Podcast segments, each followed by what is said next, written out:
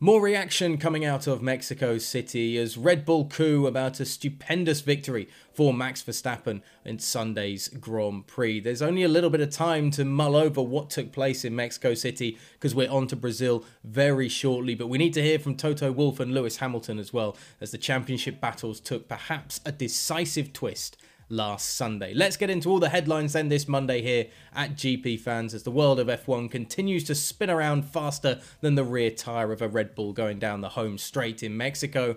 But before we go any further, just hit that subscribe button down below to stay up to date with everything we do here at the channel. And now let's get into more of the reaction from Sunday's race.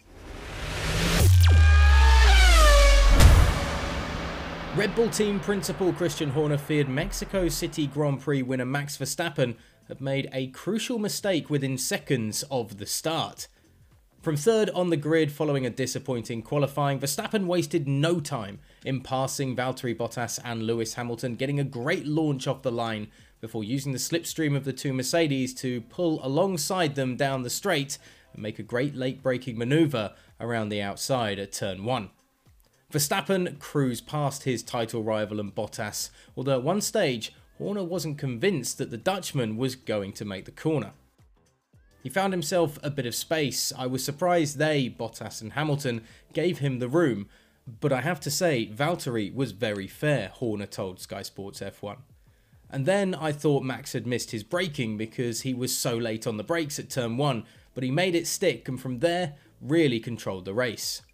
Explaining the move as he saw it, which also saw contact between multiple drivers, including Bottas, Horner added, "They've covered the inside, but then obviously there was a knock with the McLaren. I think it was Daniel Ricciardo tipped Valtteri, and then Checo, Sergio Pérez, had to cut the grass.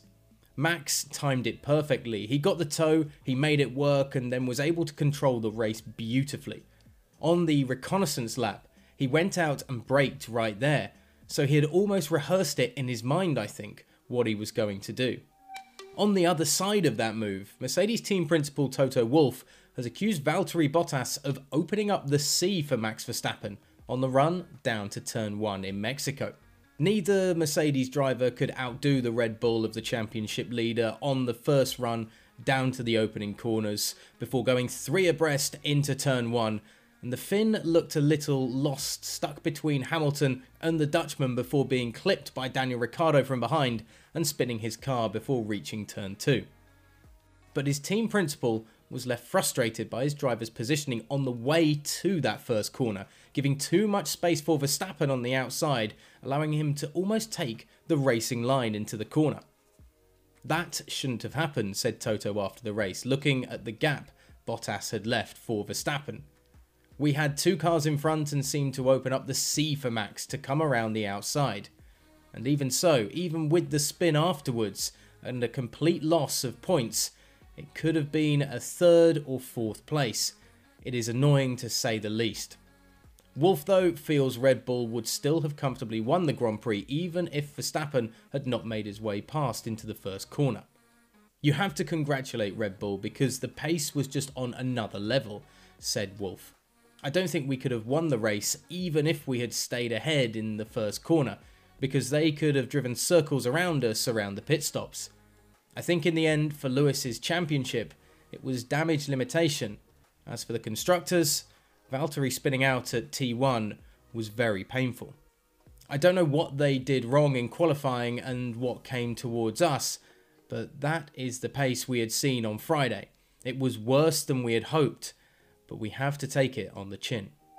And how about Lewis Hamilton and his thoughts on a disappointing outing in the end in Mexico City? The title gap is now up to nineteen points between he and Max Verstappen, and although the Red Bulls were favoured coming into this weekend, to give up the lead so early on in the race and to have no real answer as a team or in Hamilton's individual efforts must be a tough pill to swallow and a big blow to the championship hopes of the British driver. "Their car was far superior this weekend and there was nothing really we could do about it," said Hamilton. "I gave it absolutely everything and even a great fight with Sergio Perez at the end, but I'm really grateful, like I said, to at least get second. The pressure, I've had that many times before, so it was easy to hold on, but it just shows how fast their car is when Sergio is that close behind me and able to follow that closely," added Hamilton. "He did a great job, so he was applying that pressure and just kept going, but I really enjoyed the race still." So Lewis is loving still the battle, both in the title and on track with Max Verstappen, and I guess this weekend Sergio Perez. But is that championship battle now looking like a losing one for the British driver? Max wasn't willing to say that this feels like a decisive lead when he was asked about the championship scrap after the race. But is the task now too much for Mercedes and Hamilton? Or are there still mistakes to be made by Red Bull and surprises in store like we had on Saturday in Mexico before Sunday's race? Let us know in the comments section below who you think is going to come up on top in Brazil this coming weekend, your thoughts, of course, on what happened in the Mexico Grand Prix, and how gutted was everybody that Sergio Perez couldn't pick up second place, not for Red Bull or the Constructors' Championship, but just because everybody wanted to see Sergio at least second at the end of this weekend in his home Grand Prix. Don't forget, of course, we'll have the G P Fans Stewards Room podcast as well later on this week, so keep an eye out for that on all good podcasting outlets and here on the channel, and you can know exactly when that drops by hitting the subscribe button down below to stay up to date with everything that we do here at G P Fans.